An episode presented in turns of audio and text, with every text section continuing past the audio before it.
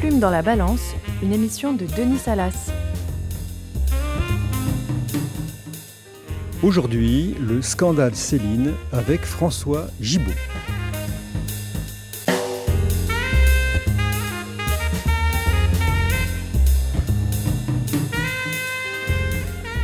Bonjour. Avant d'aborder le thème du jour, euh, nous allons entendre la chronique d'actualité en droit et littérature par Sandra travers de Foultrier. Aujourd'hui, Sandra, vous allez nous donner quelques pistes de lecture sur la loi. Merci, oui. Parler d'un classique de la littérature tout en accueillant l'actualité éditoriale, tel est notre propos aujourd'hui. Le classique, c'est 93 de Victor Hugo, qui, publié en 1874, situe son action pendant la terreur dans les contrées de la chouannerie. L'actualité éditoriale, elle, est constituée de deux ouvrages, Penser la loi de Denis Barranger et Désobéir de Frédéric Gros. Une façon de souligner combien la littérature, la philosophie, l'histoire concourent à l'intelligence du droit. Au cœur de ces ouvrages, la loi, tranchante et meurtrière pour Hugo, affaiblie et concurrencée pour Denis Barranger, mise en crise et outrepassée chaque fois qu'une humanité intérieure indélégable s'affirme, selon Frédéric Gros. En effet, le légalisme au fondement des jugements, sous la plume de Victor Hugo, est vecteur d'inhumanité. La loi, d'abord incarnée par la tourgue, grande forteresse, représentante de l'Ancien Régime, puis par la guillotine, figuration de la loi de la Révolution, dans le roman, est une loi nue, sans lien avec une quelconque dimension circonstancielle, et s'applique, je cite, parce que.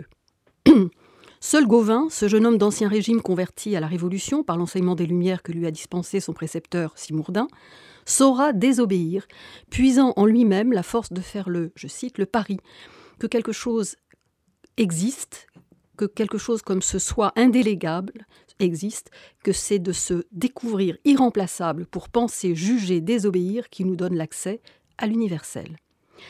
Car bien que fidèle à l'entreprise révolutionnaire, Gauvin saura reconnaître dans l'ennemi un homme. C'est de cet au-delà de la loi, de la sagesse de juger chaque fois en acte, de cet horizon fondement impalpable en quête desquels Hugo s'était lancé.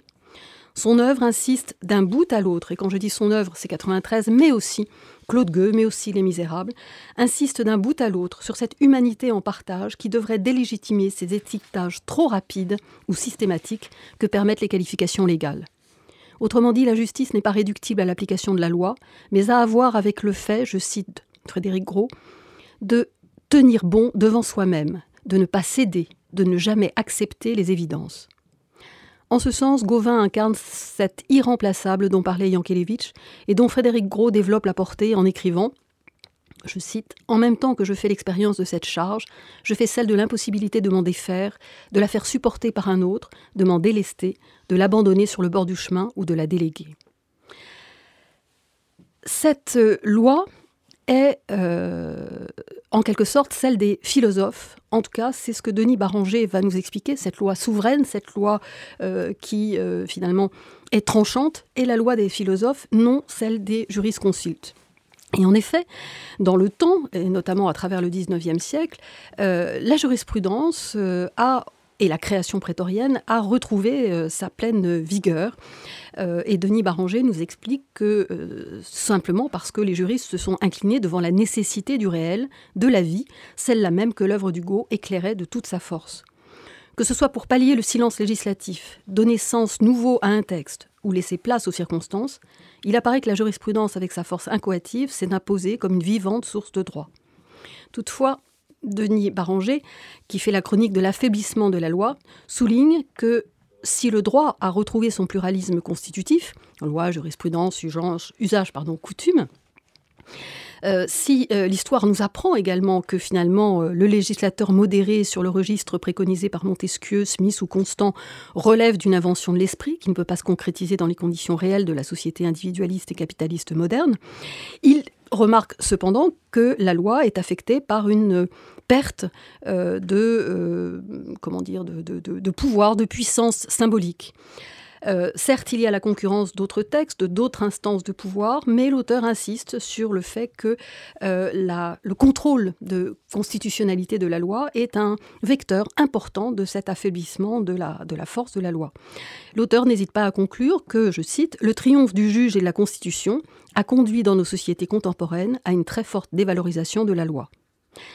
De la période de toute puissance de la loi, qui est celle de la terreur selon Hugo, une loi particulière quand même, qui est celle de la terreur, à celle de la dévitalisation symbolique de la loi, qui est celle dont Denis Baranger retrace de manière passionnante le parcours, s'échelonne une histoire riche où philosophes et jurisconsultes dialoguent, y compris dans l'affrontement. La mise en cause de euh, la position de la loi dans l'architecture normative dont Hugo actualise la problématisation s'avère donc permanente, comme si sa légitimité était à toujours reconquérir, voire à conquérir, faute de référentialité solide, faute d'être ajustée à cette urgence qui justifie la désobéissance. Merci Sandra. Peut-être un rappel sur les ouvrages que vous avez cités, euh, les titres que vous avez évoqués. Alors, 93 de Victor Hugo, ça accessible facilement. Penser la loi de Frédéric euh, Penser la loi pardon, de Denis Baranger euh, chez Gallimard, 2018, et Désobéir de Frédéric Gros chez Albin Michel Flammarion. Merci, merci Sandra, merci beaucoup. Alors, nous allons aborder maintenant notre, notre thème du jour, que j'ai intitulé Le scandale Céline.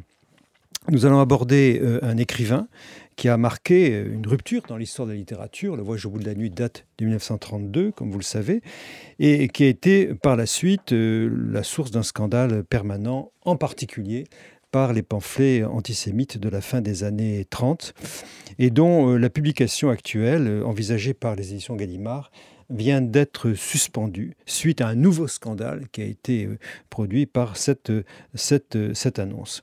Alors la vie de Céline, son œuvre est marquée par euh, le scandale, par une chronique judiciaire euh, permanente, au point que, comme on a dit tout à fait récemment, ces textes tombent sous le coup de la loi, notamment à propos de la réédition envisagée en 2018. Alors, pour en discuter, pour discuter de l'écrivain, du pamphlétaire, du, médecin, du voyageur qu'a été Céline, nous allons, euh, nous recevons aujourd'hui euh, Maître François Gibaud, Maître François Gibault a fait une triple carrière euh, militaire. Euh, il a été euh, sous-officier pendant la guerre d'Algérie, une carrière littéraire. Il a publié de nombreux ouvrages que nous allons citer. Et puis, évidemment, une carrière d'avocat, une longue carrière d'avocat, puisqu'il a prêté serment le 5 décembre 1950-56.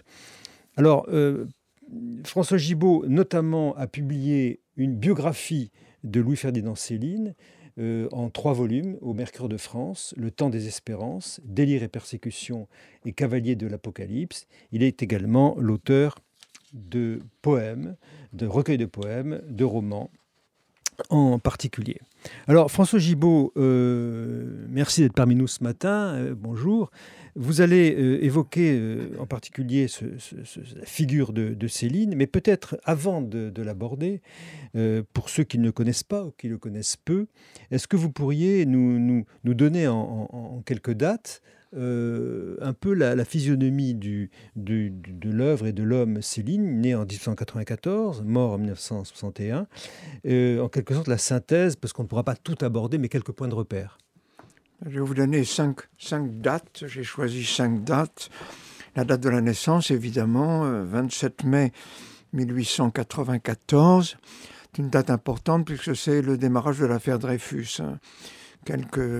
Quelques, mois après la naissance de Céline commence l'affaire Dreyfus, qui s'achève d'ailleurs la même année puisqu'il est jugé très rapidement et condamné comme chacun sait. La deuxième date importante, c'est 20 ans plus tard, exactement 20 ans plus tard, Poel Capelle, la guerre de 14. Céline est grièvement blessée le 27 octobre 1914 dans les Flandres. Il a donc exactement 20 ans. Hein. La date suivante, c'est évidemment 1932, la publication de Voyage au bout de la nuit, grand événement dans, euh, grand, euh, grand, scandale aussi, grand événement dans, les lettres françaises. Ensuite, j'ai pas mal hésité, puis finalement, je m'arrête à juin 40, hein, qui est une catastrophe abominable comme, comme, euh, comme 70. Hein. c'est vraiment l'horrible défaite française qui euh, va diviser la population française, qui va.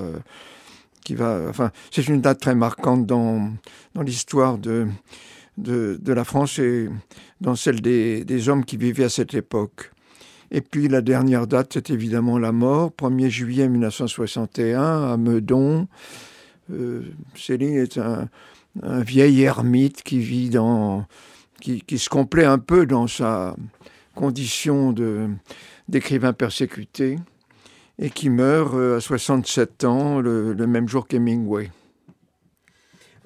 Prenons tout de même son, éducation et, le rôle que sa famille a pu jouer. Est-ce que vous pouvez contextualiser le milieu social dont il est issu et puis l'éducation euh, importante et audacieuse que lui donnent ses parents, en particulier, on l'envoie à l'étranger, il apprend l'allemand, l'anglais. Enfin, il y a une vision assez, assez ambitieuse de, de, ses parents vis-à-vis de leur fils unique. Oui, alors il vit dans un, il est né dans un, milieu de gens qui ne sont pas très riches, qui appartiennent en quelque sorte à trois, trois classes sociales. Hein. Ils vivent comme des prolétaires, ils sont, ce sont des bourgeois, des petits bourgeois. Euh, mais avec des prétentions aristocratiques, n'est-ce pas? Alors, Monsieur Détouche, d'ailleurs, se faisait appeler Détouche en deux mots. Il, s'accolait une particule. Et, et, voilà, mais enfin, il vit dans un milieu populaire. Son père est violemment antisémite comme beaucoup de petits commerçants à l'époque qui jalousaient les, grands magasins, la banque, la, richesse des juifs. Et il est élevé dans ce milieu, comme je viens de le dire, en plus à l'époque de l'affaire Dreyfus. Voilà ce qu'on peut dire du, du, milieu. Sa mère tient une petite boutique, et son père est correspondancier dans une compagnie d'assurance. Hein. tout ça est assez, euh, assez minable, mais quand même un peu prétentieux. Mmh. Ce qui fait rupture avec ce monde, c'est euh, la Grande Guerre qui survient donc en 1914, où le Détouche, euh, Louis Détouche, devance euh, en quelque sorte l'appel, euh, va au devant de, de, de, la carrière militaire. quel est l'état d'esprit du jeune Louis Ferdinand à l'époque? On le décrit beaucoup comme patriote, cocardier, extrêmement soucieux de, de, défendre son, son, pays, et il part en quelque sorte, comme beaucoup de jeunes de son époque, la fleur au fusil à la guerre, qui était programmée pour être courte, et comme on le sait, ce ne sera pas le cas. Quel est son état d'esprit à l'époque? On, peut lire les. Il a, son père ne croyait pas aux études, alors dès qu'il a eu le certificat d'études, on l'a envoyé euh, Céline, enfin le jeune des touches, euh, en Allemagne et en Angleterre pour apprendre l'allemand et l'anglais. Et là, on voit en Allemagne, c'est très intéressant, il écrit à ses parents. Il est, il est, il est tout gamin. Hein. Il écrit à ses parents et on le voit cocardier, on le voit euh, qui euh, est obligé d'aller aux, fêtes euh, nationales allemandes, aux anniversaires de l'empereur, etc. Et, et, il écrit déjà et, on voit qu'il est cocardier, on voit qu'il est français, il est profondément français. Voilà, ça c'est tout de même très intéressant. Ensuite, on a dit qu'il s'engageait, il s'engage pas, il, devance l'appel des hommes de sa classe pour pouvoir ensuite faire une carrière euh, euh, dans le commerce, dans le grand commerce. comme il parlait anglais, comme il parlait allemand, euh, son père pensait qu'on allait lancer, il allait faire une belle carrière dans le grand commerce. Alors donc il s'engage et, enfin il devance l'appel et il se trouve sous les drapeaux au moment de la déclaration de la guerre. Hein. On a dit qu'il s'était engagé volontaire, ce n'est pas du tout le cas. Et il part effectivement, comme la plupart des hommes de sa génération, la fleur au fusil. Il faut bien dire que mhm. euh, les Français voulaient la guerre. Hein. alors, les hommes politiques, bien sûr. Et, rares ont été ceux qui s'y sont opposés. Certains l'ont payé cher comme Jaurès. Quand, il, quand il, arrive sur le, sur le, terrain de la guerre, c'est un choc euh, terrible. Il reste peu longtemps sur le front, euh, d'après ce que j'ai pu lire dans la biographie, trois mois seulement, mais c'est une expérience ineffaçable pour lui. Que découvre-t-il finalement sur les champs de bataille? il, découvre l'horreur de la guerre, il découvre la mort. Il découvre la mort qui est une constante dans, dans, dans la vie de Céline. D'abord à cause de la Grande Guerre et ensuite parce qu'il est médecin, qui sera sans arrêt confronté à la mort. Donc il sera pacifiste parce qu'il est contre la mort et il sera médecin parce qu'il est contre la mort aussi. Hein. Euh, le rôle du médecin, c'est d'essayer de, de, de permettre à ses patients d'échapper à la mort. Donc là, il découvre la guerre, ils sont surtout les débuts de la guerre où on envoie les hommes. Euh, le mois d'août, septembre, octobre, 14, c'est une hécatombe épouvantable.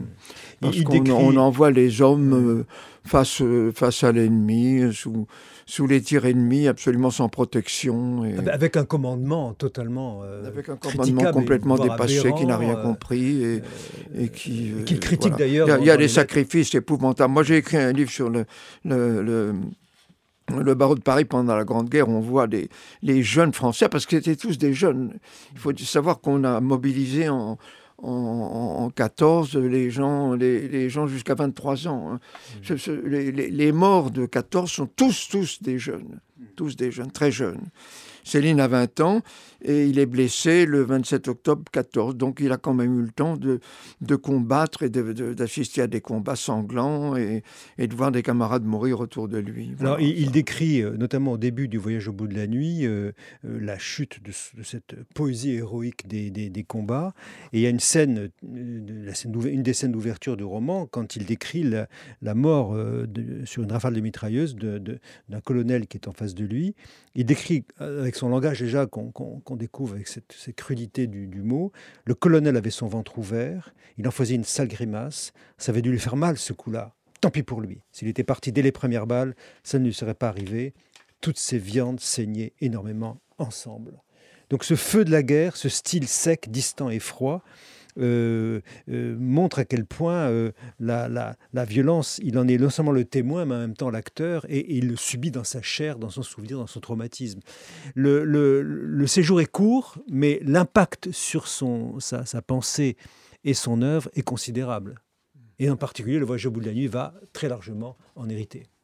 Il est certain qu'il est marqué par la guerre très, très puissamment marqué par la guerre. Hein. Il écrira dans Voyage au bout de la nuit cette phrase que, très connue, mais que j'aime beaucoup. On est plus saut de l'horreur comme on l'est de la volupté. Hein. C'est une phrase pas très connue. Et puis vous avez décrit le, un blessé. Euh, eh bien, moi, j'en décris un autre, là, dans, dans, Voyage au bout de la nuit, où on voit à la fois l'horreur de la guerre et, et, l'humour de Céline. Hein, qui, qui l'humour est sont partout dans son œuvre. Le cavalier n'avait plus sa tête, rien qu'une ouverture au-dessus du cou, avec du sang dedans qui mijotait en glouglou comme de la confiture dans la marmite. L'horreur et l'humour. Là, vous avez le, mélange, oui, le, les contrastes chez Céline très, très, très violents entre l'horreur et l'humour. Alors, il va euh, vivre cette expérience. Il va donc être gravement blessé, il faut, le rappeler, au bras. Euh, il souffrira de surdité une partie de sa vie. Euh, il aura des maux de tête. Euh, et il revient du front en, héros de la guerre auprès de, son public. oui, il a, il a la médaille militaire, il a la croix de guerre, il est, il est un héros et et il exploitera cette qualité toute sa vie parce qu'il euh, revendiquera son, sa bravoure et sa conduite pendant la guerre. Et à tous ceux qui ensuite le critiqueront, il dira Dites donc, je suis passé par là. Et, il dira même qu'il est héros des deux guerres, puisqu'il est trop vieux pour s'engager en, en 40, mais quand même, il s'engage sur un, sur un paquebot armé. Enfin, il y a encore tout, tout, tout, ça, tout ça est très célinien. Hein. Mais comment vous expliquez ce paradoxe entre euh, ce, patriotisme cocardier qu'il conserve euh, malgré la guerre euh, une pendant, pendant, longtemps, et en même temps l'antimilitarisme qui, qui, le caractérise? Il est contre la guerre, mais il, il, il recueille les fruits de cet héroïsme. Oui, c'est pas de l'antimilitarisme, parce qu'il aime l'armée. Oui mais il est contre la guerre. Il aime l'armée, mais il est contre la guerre. Il aime les valeurs de l'armée, mais il est contre la guerre. Il est, il est, contre la guerre, il déplore que l'armée française ne soit pas à la hauteur. Euh, il dit qu'elle n'était pas à la hauteur en 14, il critique le commandement très fortement, hmm. et il constate ensuite dans les années 30 qu'elle n'est pas à la hauteur de, de, la guerre qui se prépare. Hmm. Alors, euh, euh, il revient donc auréolé de, sa blessure et de son, image euh, d'homme médaillé. Et puis, très étrangement, mais vous allez nous expliquer pourquoi, il décide de quitter la France et de partir en Afrique. Pourquoi ce, voyage en Afrique? Vous savez, en Afrique, ça, fait suite à la guerre, hein, puisqu'il part au Cameroun, qui était une colonie allemande, que venait de. alors il fallait, il fallait la franciser, il fallait, il fallait la peupler de français. Là, il y avait des possibilités pour un jeune de partir, on lui avait fait promettre euh, euh, d'avoir un beau salaire, d'avoir une vie idéale en Afrique, et il est parti là-bas. Il, il a été évidemment très, très, très déçu, puisque il va vivre pendant un an vraiment dans la brousse, euh, autour de, de la population locale. Euh, il s'occupe. Il est déjà, il fait déjà un peu de médecine. Hein, oui. Il, soigne les, il essaie de soigner les gens. Il s'occupe du commerce des, des défenses d'éléphants ou on a beaucoup évoqué ça De, commerce, enfin ils vont, ils de la meubleterie contre contre des, des, des, des produits locaux. Hmm. Euh, il constate l'exploitation de, des Noirs par les Blancs, hein, du, décolonisés par les colonisateurs. et ça, ça, ça, annonce aussi euh, la suite de Voyage au bout de la nuit. Quand il ira aux États-Unis, il va constater aussi l'exploitation de l'homme par l'homme dans les, dans, dans les grandes usines, euh, dans l'industrie américaine. Hein. Ça sera une espèce d'obsession. Et puis, et puis voilà, parce qu'il est toujours pour le, pour le, petit contre le gros, pour le, le, pauvre contre le riche, pour le, pour, le, pour le malade contre le bien portant, en quelque sorte. Et après la, après la guerre, euh, il se lance dans la médecine. Euh, comment vous expliquez cette vocation euh... Bah, il se lance dans la médecine un peu par hasard. Hein. Il n'avait pas le bac. Alors, après la guerre, les, anciens combattants avaient la possibilité de passer les examens plus facilement que les autres, hein, faire leur médecine plus rapidement. Alors, il passe son bac et puis euh, il est à Rennes où, il, rencontre le, professeur de médecine, Follet, qui était le doyen de la faculté. Euh, dont il épouse euh, la, fille et qui va lui faire faire ses études de médecine. Voilà, il fait ses études de médecine euh, plus rapidement que les autres, euh, assez rapidement, mais assez brillamment. Et, et, il passe tous ses examens. Il a écrit une thèse de, de, médecine qui est importante aussi sur Semmelweis. la vie et mm. l'œuvre de Philippe Semmelweis, qui est lui un, mm. un martyr de la une sorte de martyr de la médecine. Alors, on, va peut-être accélérer et, aborder la partie euh, créatrice de Céline, et notamment l'écriture du voyage au bout de la nuit.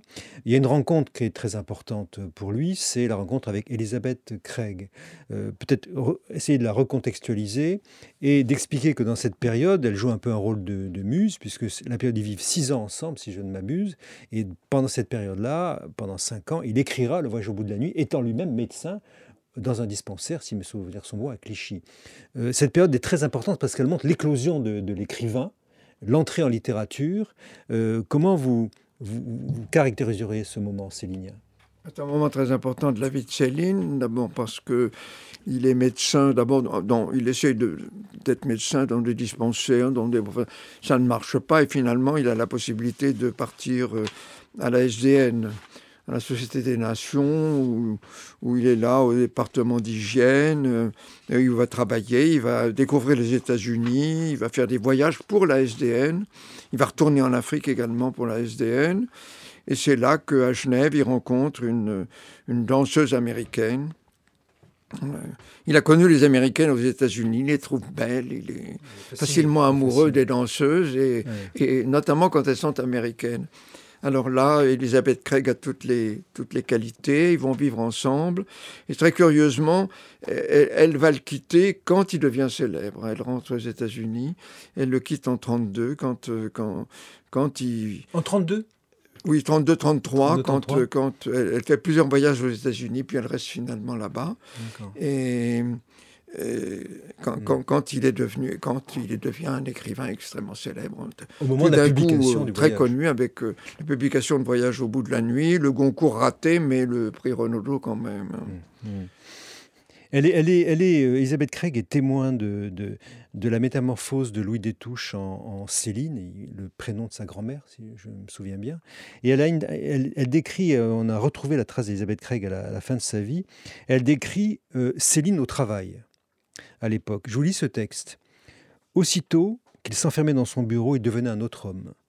Penché sur ses papiers, il avait l'air d'un vieillard, tout en lui avait l'air vieux. Je me disais, mais est-ce bien Louis Et quand il en ressortait, c'était quelqu'un de complètement différent. Il vous fixait avec sur le visage un air désespéré qui vous donnait envie de pleurer. Il me regardait comme pour dire Toi, tu ne comprends rien, tu ne sais pas à quel point la vie est tragique. Céline est totalement métamorphosée dans le travail de l'écriture, au point que Elisabeth Craig, qui vit avec lui à cette époque-là, ne, le, reconnaît pas. Donc il est traversé par l'écriture, il est métamorphosé, il devient Céline, et le voyage est un moment initiatique euh, unique dans, sa vie. Oui, c'est vrai. Ensuite, il s'en défendra. D'ailleurs, il dira ma, ma vocation, c'était d'être médecin. J'écrivais pour gagner de l'argent. En écrivant Voyage au bout de la nuit, il ne savait pas s'il allait gagner de l'argent ou, si le, livre euh, n'aurait aucun succès. Donc effectivement, il est métamorphosé par ça et, jusqu'à la fin de sa vie, il va écrire et il va, on, a toujours l'impression que c'est une écriture rapide, n'est-ce pas? C'est comme si le livre était dicté, pas du tout. Moi, j'ai travaillé sur le dernier roman inédit de Céline quand il est mort, euh, Rigaudon, et, on peut voir que chaque page, il y a, y, a, cinq ou six versions, et, chaque page fait l'objet de corrections. Il, supprime un mot, puis il le rajoute, puis il le resupprime, il le remplace.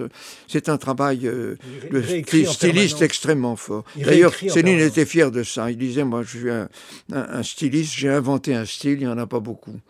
Euh, il n'y a pas beaucoup d'écrivains qui ont inventé un style. Le, voyage est un grand succès. Il n'a pas le prix Goncourt, mais... Ah, c'est un, immense succès. Et il a, il, a, il a beaucoup plus de succès que le, que le, le prix Goncourt, qui est écrit par Maslin. Ça s'appelait Les loups. C'est un livre dont personne ne parle aujourd'hui. Et c'est une des grandes euh, erreurs euh, de, du Goncourt que d'avoir refusé le, prix à Céline. Je suis raciste et hitlérien, vous ne l'ignorez pas. Je trouve que l'alliance anglaise est une farce mortelle. J'aime mieux Hitler que le proto-juif Éden. L'arien qui n'est pas raciste, pour moi, n'est qu'une espèce de juif, un juif en devenir, s'il n'est pas déjà juif au 9 dixième, par métissage ou intérêt. Pour moi, le cache ou Maurras, c'est tout un. Je hais le juif, les juifs, la juiverie, Absolument. Fondamentalement. Instinctivement. De toutes les façons. Une haine parfaite. L'antisémitisme à la morasse, pour moi, n'est qu'une rigolade crapuleuse. Une façon d'industrie. Simulacre fructueux. Je ne l'ai jamais caché, je l'ai écrit, je le suppose, fort nettement. Tout ceci, Brasilac, ne me sera jamais pardonné. C'est moi que les décrets-lois visent, pas vous, pas d'autres. Vous écoutez La plume dans la balance sur Amicus Radio, qui s'intéresse aujourd'hui à Louis-Ferdinand Céline. Faut-il publier les pamphlets antisémites de l'écrivain? Présence de François Gibaud. Léa vient de lire euh, un texte de Louis-Ferdinand Céline, qui est une lettre à, Brasillac, euh, qui euh, exprime ce moment de sa vie où il écrit un pamphlet antisémite qui s'appelle Bagatelle pour un massacre. Nous sommes en 1937. comment François Gibaud vous nous expliquez, vous comprenez, euh, un homme qui est un romancier, il vient d'écrire euh, Le voyage au bout de la nuit, il vient d'écrire Mort à crédit euh, en 1939, en 1938. Comment vous expliquez ce passage au pamphlet, un autre type d'écriture, une autre rhétorique chez Céline à ce moment-là? Ben, Je, n'explique pas, je ne comprends pas. Hein. Il faut savoir tout de même que Céline est un homme pétri de contradictions, comme beaucoup de génies d'ailleurs. Hein. Euh, vous avez dit tout à l'heure, il était pacifiste et militariste. Il était euh, avare et il pouvait être extrêmement généreux. Il était euh, libertaire, anarchiste et homme d'ordre. Hein. Il ne supportait pas le désordre, mais il était quand même anarchiste. Hmm. Et il était humaniste. Enfin, je pense que c'est comme ça qu'on peut appeler Voyage au bout de la nuit. C'est le livre d'un humaniste et il va écrire euh, quelques années plus tard Bagatelle pour un massacre. Voilà. qui, est un succès de, librairie, Bagatelle pour un massacre. J'ai noté dans la biographie 75 000 exemplaires euh, vendus. C'est euh, pour un essai. environ 100 000, exemplaires, vendus. C'est un livre qui va être très bien accueilli et, pour essayer de le comprendre, il faut le replacer dans son époque. Hein. Mhm. Euh, c'est la raison pour laquelle, si on publie un jour les pamphlets, euh, il faudra euh, un appareil critique très, très, très bon appareil critique fait par un, par un, par un historien. Hein. Il faut, il faut savoir que tout de même qu'à l'époque, dans les années 30, on pouvait être antisémite sans, sans, choquer personne en quelque sorte. Hein. Je, vais citer quelques écrivains de l'entre-deux-guerres qui ont été antisémites, et très souvent violemment, un Brasiac évidemment, Drieux-La Rochelle, Céline, Jérôme et Jean Tarot, dont l'un était à l'époque euh, académicien avant l'élection de l'autre, Giraudoux, Maurras, quand même, qui avait une influence considérable sur les intellectuels français, Jouandeau, le petit Jouandeau dont on parle jamais, qui a écrit euh, Le Péril juif, hein. Paul Morand, écrivain considérable, Chardonne, Rebattet, évidemment, Léon Daudet, Bernanos, euh, Henri Béraud, euh, André Gide l'était un peu. Hein. Il y avait quatre antisémites à l'Académie française, hein. il y a les deux Abel. Hein plus Charles Maurras et, le maréchal Pétain, ça fait beaucoup. Hein. Donc, donc il faut savoir quand même à l'époque qu'on pouvait être antisémite dans la meilleure société, dire du mal des juifs, dire qu'on les détestait, et c'est presque sans... Enfin, on choquait une partie de l'opinion, mais on, tolérait ces propos. Mm. Mais moi, moi, ce qui me frappe, c'est euh, l'antisémisme célinien, parce que les textes qu'on vient de lire et, d'autres textes, c'est un antisémitisme radical, euh, hystérique, euh, presque délirant par moments, d'une extrême violence, au point que, quand on lit les biographies de, sur Céline, notamment la vôtre, euh, ça fait un peu peur aux Allemands. Il y a un dîner que, racontent certains biographes où les, représentants de la, des nazis disent cet antisémitisme, c'est pas le nôtre, on s'en méfie. Il, n'est pas, il, est refusé par les publications comme Je suis partout de Brasiac, qu'on vient de voir tout à l'heure. Donc il, est quand même extrêmement radical, extrêmement violent, et bien au-delà de celui de, plus, fonctionnalisé, entre guillemets, que peut véhiculer euh, française par ailleurs. Donc il y a quand même là une alliance étrange entre le génie, euh, je dirais, euh, littéraire de, Céline et cette passion antisémite qui caractérise cet antisémitisme, qu'il faudrait effectivement peut-être travailler plus, encore. Céline est, excessif en tout. On le voit déjà dans Voyage au bout de la nuit. Vous savez. Le premier pamphlet de Céline, c'est Voyage au bout de la nuit. Hein. il faut bien, il faut bien dire, c'est un, c'est un livre euh, charge contre, contre la société, contre la guerre. Et, et Céline est excessif. Il est en quelque sorte emporté par son talent. Hein. On a l'impression que quand il écrit, il s'amuse et, il est emporté, il est excessif, il est complètement, il est complètement fou. Hein. Il, est, fou dans son antisémitisme. C'est ce que dit, euh, Julien Gracq dans, dans, l'appréciation qu'il fait de, de Céline. Une fois embarqué dans sa phrase, il faut accélérer coûte que coûte comme un cycliste. Il s'est forcé un instrument qui par nature ne pouvait être maîtrisé. Il ne pouvait que s'y livrer comme d'autres se risquent à la drogue. Donc une sorte d'effet d'entraînement très puissant de son génie littéraire. Ça, c'est, c'est, la raison pour laquelle j'aurais... Voilà. Il y a un certain intérêt à lire euh, Bagatelle pour un massacre parce qu'on constate tous ces excès complètement, euh, bah, complètement délirants. Il y a un délire chez Céline. Expliquez le titre. De quel massacre Alors, alors, il y a des tas de gens qui ont dit Bagatelle pour un massacre, c'est le massacre des Juifs. Ça n'a jamais été ça. Hein, ça n'a jamais été ça. Sur la bande du livre, il faut savoir que il y avait une bande, vous savez, rouge comme, comme, comme on fait pour beaucoup de livres. Il y avait pour bien rire dans les tranchées. Bon, ça, ça c'est exactement ça, pour bien rire dans les tranchées, attention, on va à la guerre, et les juifs français ou émigrés, surtout les émigrés qui avaient été persécutés en Allemagne, étaient euh, pour la guerre, pour abattre Hitler. Hein. C'était bien normal. Et il disait, on, a poussé, les, juifs nous poussent à la guerre. Moi, j'ai fait la guerre pour l'Alsace-Lorraine je ne la ferai pas pour les juifs. Voilà, ça. Le, dans Bagatelle pour un massacre, je peux vous citer des, des passages, c'est extrêmement, extrêmement clair. Hein. Donc c'est pas bagatelle pour le massacre des Juifs, c'est pas la guerre. C'est le massacre, ce sera le massacre des Français, pour la nouvelle guerre. C'est ça. Donc il faut bien, bien contextualiser, contextualiser le, titre qui, qui est euh, très, très spécifique. Il, écrit d'ailleurs euh, un, deuxième pamphlet euh, l'année suivante, l'école des cadavres, et un troisième, bah, les beaux draps.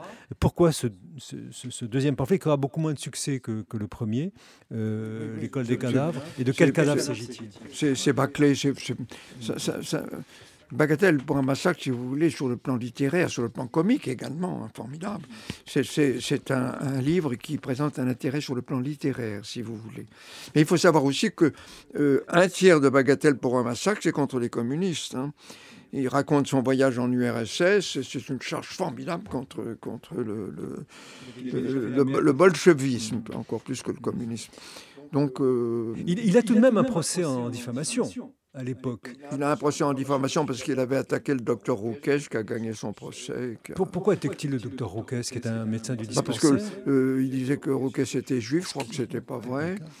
Et Rouquès a obtenu euh, une condamnation de Céline euh, correctionnelle, enfin dans la 17e chambre. Premier procès, il y en aura d'autres qui, lui est, qui lui est infligé. Alors, on va peut-être avancer, euh, François Gibaud, dans, notre, notre analyse de, de l'œuvre de Céline, notamment de cette période-là. Euh, donc, euh, quand la fin de la guerre arrive... ça, c'est, ça, c'est, ça, c'est tout à fait au moment de la libération. il y a une première fin de la guerre, c'est, 40. Hein, c'est, la, première partie de la guerre. là, il écrit un pamphlet... Oui, la, période de Vichy, oui. il écrit un pamphlet qui s'appelle euh, euh, Les Beaux Draps, en 41, mhm. Dans lequel il attaque encore un peu les Juifs, pas mal les Juifs, mais surtout tout le reste, hein, mhm. le, clergé, les éducateurs, l'armée, les politiques. Hein. ça, part, ça part absolument dans tous les sens, euh, à commencer par l'armée. Hein. Moi, j'ai fait la retraite comme bien d'autres. J'ai pourchassé l'armée française de Beson jusqu'à La Rochelle j'ai jamais pu la rattraper. C'est une petite phrase que, que j'aime bien. Et puis, euh, il critique aussi les, soldats qui ont foutu le camp pour, euh, pour aller se planquer. Hein. Ça devient curieux, les soldats, quand ça veut plus du tout mourir. Il y a quelque chose qui se passe. L'entrain manque. Voyez ces jolis officiers emporter leur armoire à glace, déménager leurs plus précieux biens, la petite amie en torpedo, prioritante, etc. Hein. Voilà, donc, euh, donc euh, euh, ça parle dans tous les sens, et puis tout le monde est juif, hein. le pape est juif, le clergé est juif, et voilà, c'est ça, c'est ça l'origine de tous nos malheurs, hein, voilà, bon. ça, c'est les Baudras, c'est en 1939. Ça, non, non, non, les Baudras, c'est 41. 41, pardon. 41. Avant les décombres de, avant les de, avant les décombres qui sont qui sont plus tard et, et 41 je le dis avant l'arabe du Veldiv hein, c'est quand même l'arabe du Veldiv va, va, alerter tous les Français. Tous les Français connaissent l'arabe du Veldiv. Donc, à partir de ce moment-là, je dis que ça bascule. là, ceux qui ont écrit contre les Juifs, ce sont, ce sont des salauds. Éclaircissez un point. Euh, est-ce que Céline a été collaborationniste? Alors, il a été il connaissait les Allemands, il connaissait d'ailleurs le directeur de l'Institut allemand bien avant la guerre. Hein. Euh, et il, rencontre des Allemands, mais les faits de collaboration sont très minces. Hein. Euh, rien à voir avec Rebattet qui, lui écrit dans, Je suis partout, euh, vraiment jusqu'à la fin, jusqu'à la libération. Hein. il faut savoir que Céline a été poursuivie après la guerre, condamné par contumace, donc sans avoir pu se défendre, à un an d'emprisonnement. Hein ça montre que le dossier de collaboration était finalement assez mince. Euh, condamné à mort et Gracier ensuite. Hein. et beaucoup, Brasiac condamné à mort, lui exécuté, euh, comme chacun sait. Donc les faits de collaboration étaient assez, assez minces. Il envoie quelques, quelques lettres à des journaux mais il ne collabore pas de façon ni à la radio, ni, ni à Je suis partout. Il ne collabore pas de, de, façon régulière à, un journal. Il a, il a des, des mouvements de mauvaise humeur. Euh. Il est pour la LVF, hein. il est pour Doriot, pour la LVF, parce qu'il est anticommuniste et parce qu'il pense que le vrai péril, euh, c'est le bolchevisme. Il pense qu'un jour, les bolcheviks euh, envahiront toute l'Europe et, instaureront le communisme en France. Il, est, il, est, il a été en, en, Russie, il a vu comment ça se passait et il est violemment, violemment euh, anticommuniste. il pense qu'on a le choix entre la peste et le choléra, voilà, entre Hitler et Saline. Voilà. Avant d'envisager ce qu'il devient après la guerre, euh, peut-être le parcours de Céline, en quelques mots, le parcours de Céline euh, qui le conduit de Sigmaringen en Allemagne à Copenhague en Danemark, où il passe quand même une grande partie de, sa vie avec voilà. sa femme. Céline craignait d'avoir un jour à a quitté la France. et il avait placé l'ordre de voyage au bout de la nuit. Il en avait placé en Hollande, en Angleterre. Et il avait placé surtout au Danemark, qu'il connaissait très bien. Il aimait bien le Danemark. Et là, il y avait des amis. Il savait qu'il serait hébergé, reçu. Donc, il quitte la France très très vite, aussitôt après le débarquement. Hein. Mmh. Euh, de Normandie, il part en Allemagne, mais dans, dans, dans, dans l'espoir de pouvoir passer au Danemark, de pouvoir se réfugier au Danemark. Mmh. Alors il part là-bas et euh, il va, il va d'abord à Baden-Baden et puis ensuite il va à Berlin, toujours dans l'espoir que les Allemands vont l'autoriser à passer au Danemark. Et les Allemands refusent. Donc à ce moment-là, il est, un peu dans le nord, à Kranzlin, euh, hébergé euh, dans une, dans une famille allemande. Puis euh, il demande à, rejoindre Sigmaringen, où se trouve le maréchal Pétain, la colonie française. Au moins, il dit, là, là j'entendrai parler, j'entendrai parler français.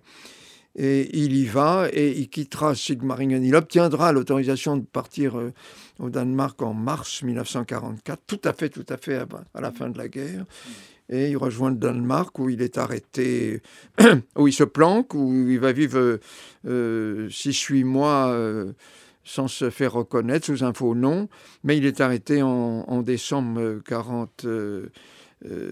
5. Euh, Alors là, il y, a un moment important dans sa vie qu'il faut mentionner, c'est une expérience de l'incarcération oui, de, 18 mois, de, 18 mois euh, dans les geôles danoises.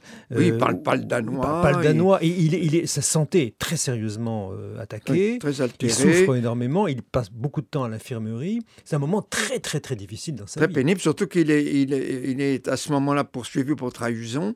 Et, et la trahison, c'est la, la peine de mort. il encourt la peine de mort. Ensuite, les, les poursuites seront disqualifiées et il comparaîtra seulement pour euh, acte euh, contraire à la défense nationale, quelque chose comme ça. Il ne sera jamais extradé en France. Et, les, les, les, Danois demanderont à la France de, dire quelles sont les charges qui pèsent contre lui. La France enverra le, ce qu'il a, a, dans le dossier, ce qui est finalement pas grand-chose, parce qu'il n'y a pas... Euh, autant on peut lui reprocher son antisémitisme, mais les faits de collaboration sont très minces. Mmh. Alors à partir de ce moment-là, les Danois disent dans ces conditions, on ne l'extrade pas. Mmh. On le met en liberté après 18 mois de de euh, liberté sur parole après 18 mois de détention, dont une partie, c'est vrai, effectuée à l'hôpital. Et ensuite, il, sera, il vivra en exil, dans des conditions très, très rigoureuses. Son, son avocat euh, danois qui va l'héberger au bord de la Baltique dans une espèce de baraque mal chauffée. Euh, là, là, il souffrira beaucoup. Il souffrira de ne pas entendre parler français. Euh, il, souffrira de l'isolement et de l'incertitude sur son sort, puisque il ne sera fixé sur son sort qu'en en 50, quand on le condamne à un an d'emprisonnement, hmm. et en 51, quand il sera déclaré amnistié par le tribunal militaire. À ce moment-là, il peut rentrer en France. Hmm. Il lui reste dix ans à vivre dans un espèce euh, d'exil volontaire à Meudon, dans une maison. Enfin, ça, c'est la fin de sa vie. Un, mot simplement sur euh, le rôle qu'a joué Tixier Vignancourt dans euh, l'amnistie avait, dont il a bénéficié par euh, la justice française. Son rôle d'ancien combattant a beaucoup, a beaucoup joué. Euh, sa fonction d'invalide de guerre, il a été décoré de... Enfin, euh, Texier a, a, beaucoup joué pour obtenir cette, cette, cette faveur de la part du tribunal. il faut savoir que Céline a été, en 50, Céline a été condamnée par la, la Cour de justice par contumace, un an d'emprisonnement il va faire opposition et à ce moment-là, on supprime les cours de justice et tous les dossiers encore en cours sont transférés au tribunal militaire. Donc il passe devant le tribunal militaire, un vieux président qui s'appelait, qui était, c'était toujours présidé par un magistrat euh, euh, de profession, par le président Rouanard que j'ai connu, et l'affaire vient par contumace et Céline ne se présente pas. Donc il n'y a, pas de jugement. Le, tribunal ne peut que confirmer.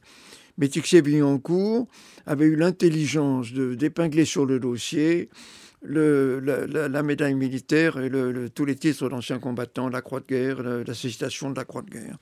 Et puis il avait dit à M. Rouanard, vous savez, c'est un ancien combattant, ça serait bien qu'il soit amnistié, puisqu'il y avait à ce moment-là une loi d'amnistie euh, autorisant, pas automatique, autorisant les tribunaux à amnistier. Et le dossier, c'était pas le dossier Céline, c'est le dossier des touches, évidemment, c'était sous son vrai nom, sous sa véritable identité qu'il était jugé. Donc on n'a pas ouvert le dossier comme, comme, comme en matière de contumace. On n'a pas ouvert le dossier et puis Rouanard a dit euh, au tribunal militaire on pourrait peut-être l'amnistier. Voilà. Alors moi j'ai connu le président Rouanard, je lui ai dit est-ce que vous saviez que c'était Céline Il m'a dit bien sûr, je savais ce que je faisais alors que je crois qu'il ne, il ne savait pas. Il avait dit pour moi ma culture littéraire s'arrête à Flaubert, donc c'est vrai qu'il voilà, oui, il avait dit ça. C'était pas, c'était pas un Célinien. Donc Céline s'est trouvé amnistié, il a pu rentrer en France. Et, euh, son œuvre a été rééditée par voilà, C'était un, un, un, coup euh, assez formidable réalisé par Tixier Vignancourt. Alors, euh, Maître Gibault, là, nous arrivons au terme de notre émission. Il faut vous poser la question est-ce que vous pensez qu'aujourd'hui il est temps euh, que le public français ait connaissance des pamphlets antisémites de, Céline.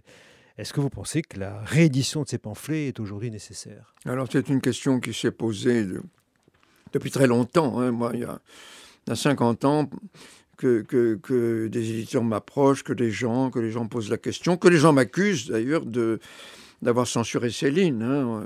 Moi, j'ai reçu des lettres de mort. Madame Céline a reçu des lettres de mort de gens qui disaient Vous êtes un salaud, vous ne voulez montrer que le beau visage de Céline, il n'y a que Voyage au bout de la nuit. Et les pamphlets, vous ne voulez pas qu'on en parle parce que justement, c'est le Céline salaud. Hein, voilà. Alors, euh, on m'a accusé de ça.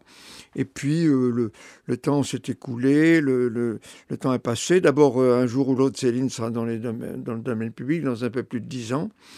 Euh, à ce moment-là, tout le monde pourra le publier sans appareil critique, sans, sans préface, sans explication. Et on a publié les pamphlets sans, de, de, de sans, le pamphlet de Rebattet sans aucune difficulté. Il n'y a, pas eu de, procès, il n'y a pas eu de protestation.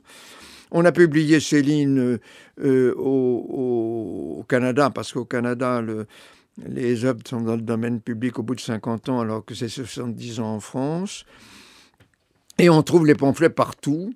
Euh, les éditions pirates, on les trouve dans l'édition originale, puisqu'il a été vendu à 100 000 exemplaires. Il y a beaucoup d'exemplaires en circulation. Euh, on les vend en vente publique, on les trouve dans certaines librairies sans difficulté. Euh, on les trouve sur Internet. Donc, avec Antoine Gallimard, on, on, en parlait depuis longtemps. Et là, on a dit peut-être qu'on va pouvoir les rééditer avec euh, une préface de Pierre Assouline qui était d'accord, mhm. avec un bon appareil critique. Et, voilà. L'affaire a probablement été mal annoncée. Euh, euh, Donc l'affaire est suspendue, la publication est suspendue actuellement. Alors, voyant, voyant le, le, scandale, il n'était pas question de, de, créer le scandale, on ne s'attendait pas à ça. Alors Antoine Gallimard, après m'en avoir parlé d'ailleurs, bien sûr, m'a dit on suspend on verra plus tard, dans un an, dans deux ans, dans cinq ans. Euh, euh, en tout cas, on, ne voulait pas faire de scandale et, l'édition est, est, maintenant suspendue. Voilà, on ne s'attendait pas vraiment à ce qu'il y ait un, tel tollé. L'opposition est venue, disons-le, de, Serge Klarsfeld, qui a. Serge Klarsfeld, que j'ai vu, qui est d'ailleurs un grand célinien et qui a d'ailleurs euh, curieusement apprécié. il, était, il était dans le jury, qui a, qui a de, le jury de thèse de Teta Manzi. Teta Manzi, c'est celui qui a fait annoter l'édition canadienne. Et il a dit c'était très bien. Bon, donc voilà. Or, nous, nous avions chez Gallimard l'intention de reprendre Teta Manzi avec une préface de Pierre Assouline. Voilà. L'édition canadienne. On n'avait pas, on n'avait pas du tout l'intention de faire du scandale. Et je crois que, que en, lisant le Voyage au bout de la nuit, les, les, les, les Français verront euh, que c'est pas un appel au massacre, hein, c'est contre la guerre, c'est dire voilà, c'est contre les Juifs bien entendu, très très très très, très, violemment, mais avec euh, mmh. voilà, c'est je, je, je, je, déplore cette publication, mais je comprends très bien que finalement Klassfeld se mm. soit opposé. Hein. Moi, je suis, euh, je suis avocat, je sais qu'il y a le pour et le contre, et j'ai l'habitude. Hein. Je suis quelquefois partie civile, je suis quelquefois du côté de, de la défense, et je comprends très bien que, que Serge Klassfeld ait mené cette campagne. J'en ai parlé avec lui d'ailleurs. Hein. Mm. C'est un homme très assez ouvert, euh, finalement assez libéral, et et, grand admirateur de Céline. Terminons sur ce paradoxe. Euh, il y a dans Céline, disait Julien Gracq, un homme qui s'est mis en marche derrière son clairon. J'ai le sentiment que ces tons exceptionnels de vociférateur auxquels il était incapable de résister l'entraîneraient inflexiblement vers des thèmes à haute teneur de risque. Quiconque a reçu en cadeau pour son malheur la flûte du preneur de rats, on l'empêchera difficilement de mener les enfants à la rivière. Merci François Gibault, je rappelle vos ouvrages et ceux sur lesquels nous avons échangé ce matin. La biographie en trois volumes que vous avez publiée au Mercure de France entre 1977 et 1981, la préface que vous avez donnée à l'ouvrage aux éditions bouquins d'un Céline l'autre. Et puis, vous êtes également poète.